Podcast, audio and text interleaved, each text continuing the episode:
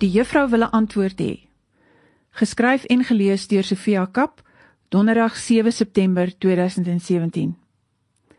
Ek ontvang heelwat navrae by Viva van leerders en hulle gefrustreerde ouers oor skoolwerk. Van hulle stuur vir my formele en beleefde e-posse, netjies taalversorg en reg geformateer. Ander skiet sulke bondige WhatsApps na my foon toe wat sommer so vibreer van moedigheid. Ander bel my en vra met hulle maters al gegelind in die agtergrond of daar 'n verskil is tussen gaatjie en gaatjie. Die arme kinders dink die taaltannie gaan ons te graak deur anatomiese verwysings en weet nie sy het 'n trop taalvaardige tienerseuns oorleef nie. Dit is belangrik dat jong taalgebruikers vra en dis ewe belangrik dat 'n mens oorwoe antwoord. Dit is immers 'n hele nuwe geslag Afrikaanssprekendes wat behoorlik gelei moet word in korrekte gebruik van die taal. Daarom maak ek erns met navraag al gegil hulle in die agtergrond. Volgende keer as hulle hulle ligtyd mors, sal dit hopelik vir 'n goeie rede wees. Die een kwessie wat die meeste in my inmandjie beland is die liewe versamelname. Kinders moet dit aanleer soos wat hulle idiome, intensiewe forme, voorsetselkollokasies, afkortings en alle ander vaste bousels in die taal moet aanleer. Ja, hulle moet nuwighede ook maak, maar hulle moet die bestaande taalskatte ken en korrek kan aanwend. Maar daar is 'n probleem met versamelname. Daar is, lyk dit my, 'n uitvangmentaliteit onder sommige onderwysers. Want hulle is nie tevrede daarmee om bekende versamelname vir hulle leerders te leer nie. Hulle wil met nuus vorendag kom. En dan moet die taal tannie raai wat dit is wat die onderwyser wou gehad het. So word ek een aand deur 'n bitterknorrige maag gekonfronteer met: "Wat is die versamelnaam vir skilpaaie?" Ek soek Ek vra kollegas. Almal grawe in obskure bronne en boeke waarvan die blaaie vol bruinspikkels is. Nee, niks. Ons kan vorendag kom met 'n broeisel vir die kleintjies, maar niks vir die volwasse diere nie. Ek kry snif in die neus. Is hierdie vraag dalk net so uit 'n Engelse vraestel oorgeneem sonder dat die opsteller gaan seker maak het daar is 'n ooreenstemmende Afrikaanse term? So waar. Ek kry 'n creep of tortoises en 'n bale of turtles. 'n Tortoise leef op land en 'n turtle in die water, waterskilpad of seeskilpad dus. My snuf word te vermoede en my vermoede verhard tot sekerheid. Ons het hier met 'n vraag te doen wat nooit gestel moes gewees het nie.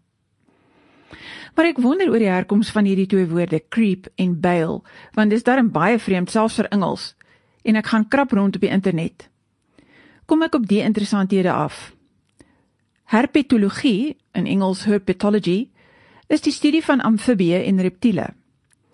Wikipedia dui aan dat die woord afgelei is van die Griekse woord herpein wat beteken to creep. Is dit dalk die oorsprong van die Engelse versamelnaam? Maar is nog 'n interessanter verklaring op 'n taalgroep deur 'n gebruiker wat vir 'n maatskappy gewerk het wat vroeër jare skilpadvleis aan koningin Victoria se hofhouding gelewer het onder andere vir die skilpadsop wat by haar kroningsbanket bedien is. Hierdie vleis is verkry hoofsaaklik op en om die Galapagos eilande waar die skilpaaie op 'n hoop gejaag en dan aangekeer is, van daar die creep vir die landskilpaaie. Die waterskilpaaie is met nette en harpoene in die see gevang.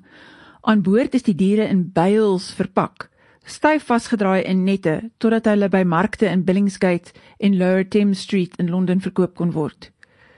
Daar was 'n bedryfstandaard vir die verskillende soorte. Sien nou maar 4 leer skilpaaie en in 'n byl teenoor 6 groenes in 'n byl. Groot geld vir die bemanning as die diere lewend by hulle bestemming aangekom het. Groot fees indien die skilpaaie tydens die vangslag beseer is.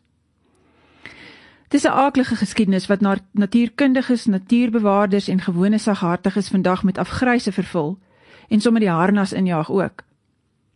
Maar dit was 'n ander tyd in 'n ander land en in 'n ander taal en die versamelname het op die tyd en in die plek en in die taal sin gemaak. Wat nie sin maak nie, is dat daar 'n versamelnaam vir skilpaaie in Afrikaans moet wees. Want ons het nou wragtig nie skeepvragte vol skilpaaie na Victor, soos my patriotiese oupa haar genoem het, se paleis toe aangery nie en ons het hulle ook nie op 'n hoop gejaag en by 'n aanleg op Paarden Eiland in blikkies ingemaak nie. Hier by ons loop die goed wild in die veld. En so nou en dan sou iemand se oom 'n aspak van 'n dop gemaak het wat hy iewers onder 'n kameeldoring opgetel het.